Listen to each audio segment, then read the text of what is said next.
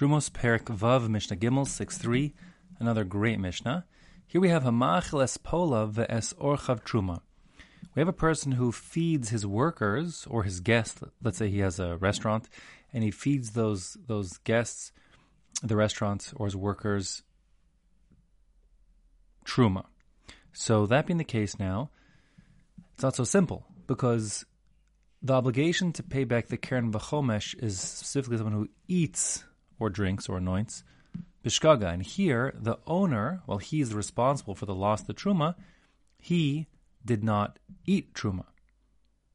And in a normal circumstance, if a person would just take Truma and pour it down the drain, so then he might be a thief. And might have to repay back the Kohen for what he stole, but he certainly doesn't pay back the, the Chomesh payment, that's just for eating, and even wouldn't have to pay back the Keren in as much as he has to reimburse the financial component of having taken or damaged that which didn't belong to him. But he wouldn't have to make that payment with chulin musukanim, with food that would then become truma. He just basically just gives back the financial equivalent, you know, cash instead of produce to the Cohen who incurred the loss. So that would be straightforward if it would just be the the owner, excuse me, this person who took truma and poured it down the drain. But here he poured it down the throat, so to speak, of his workers or his guests in his in his restaurant or hotel, whatever. So somebody actually ate truma. The thing is, of course, that it wasn't their they're not the bad guys, the guys who were the workers or the guests. So how do we divvy up or decide who has to pay for what and who needs to get atonement for what? What payments need to be made? So the first sheet is Reb Meir. Reb Meir holds who Mishalem es Keren. He, meaning the bad guy who fed his workers or his guests the truma, he has to repay the Keren component to a Cohen, and that being the case, he has to pay in dollars or shekels. There's no requirement for him to pay back in food because he's just he's he didn't eat truma and therefore doesn't need to reconstitute truma. So he just has to repay pay back as a as a gazlan, as a mazik, as a thief, or as a you know as a vandal would have to pay back. The haim, and as for the guests or the workers who did the eating of the truma, they need their kapara.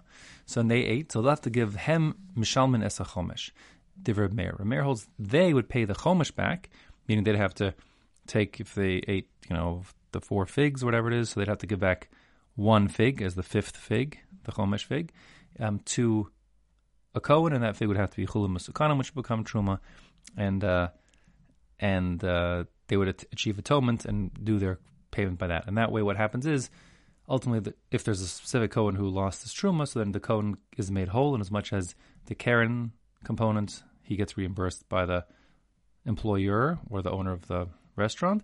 And the Chomesh component comes from the people who need their atonement, who ate the truma itself, the guests or the workers. It's kind of an open question what's going to be with if there's such a principle, like sort of as I said in previous Mishnayos, like, you know, conservation of truma. We were losing truma here, no one's reconstituting it, yet someone ate truma. So it's not clear what happens.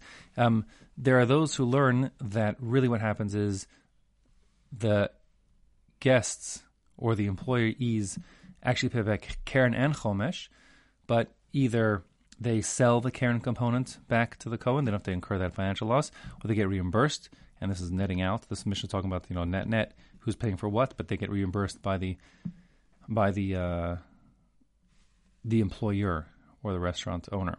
Um, it's not clear, not clear at all. In any case, the other sheet is the Chachamim. The Chachamim say no. Hem mishalmin es keren v'chomesh. They who consumed trum b'shogeg. Who cares about who's responsible? They did it, and it was a shkago. It was inadvertent, but now they have, they've done it. So what do they have to do? They have to pay back keren v'chomesh, as is the general rule for someone who eats truma inadvertently. So they'll get they'll make full compensation, and they'll get full. Um, they'll get full kapara and everything straightforward as it always is. As for their economic loss, thanks to the employer or the restaurant owner, who that guy, Mishalem Lehem Demei Sudasan, he'll reimburse them for the cost of their meal.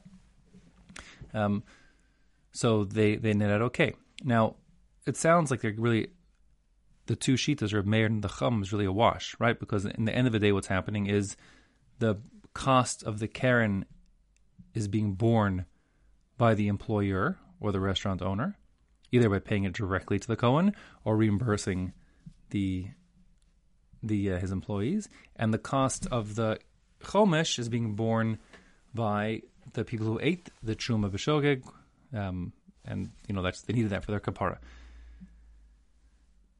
There is, however, a big difference between the two shitas. The difference is that when it comes to truma, the going rate for truma produce is lower than the going rate for chulin produce. The reason why is because, of course, what would you rather have? Truma or chulin? Truma you can only eat if you're tahor. Truma is settled the coming tame, and then has to be destroyed and so on. So it has a, you know, it's there's less demand, and therefore the price is lower for truma than for chulin. So the point of our Mishnah here is that the difference between the two is who, when it comes to the first sheet there of Meir, so the employer or restaurant owner is paying back the principal value of the truma, which will be based on the value of as truma trades in the marketplace, which is relatively low. Whereas according to the Chachamim, since the employer owed a meal to his employees or to the restaurant goers, so he has to reimburse them the full cost of a seuda, which in course is is um, the going rate based on you know restaurant prices, whatever it is, or chulin prices, um, which they deserve, and, and, not the depressed truma prices. So therefore, the halach is like the chachamim, which means that they, the people who consume the truma, will have to pay keren v'chomesh, and they'll be reimbursed at the higher price, the going rate of what it, a meal should cost, um, that what they economically incurred in terms of what they deserved in terms of getting a meal. They get reimbursed in full, and um, yeah, that's how it goes.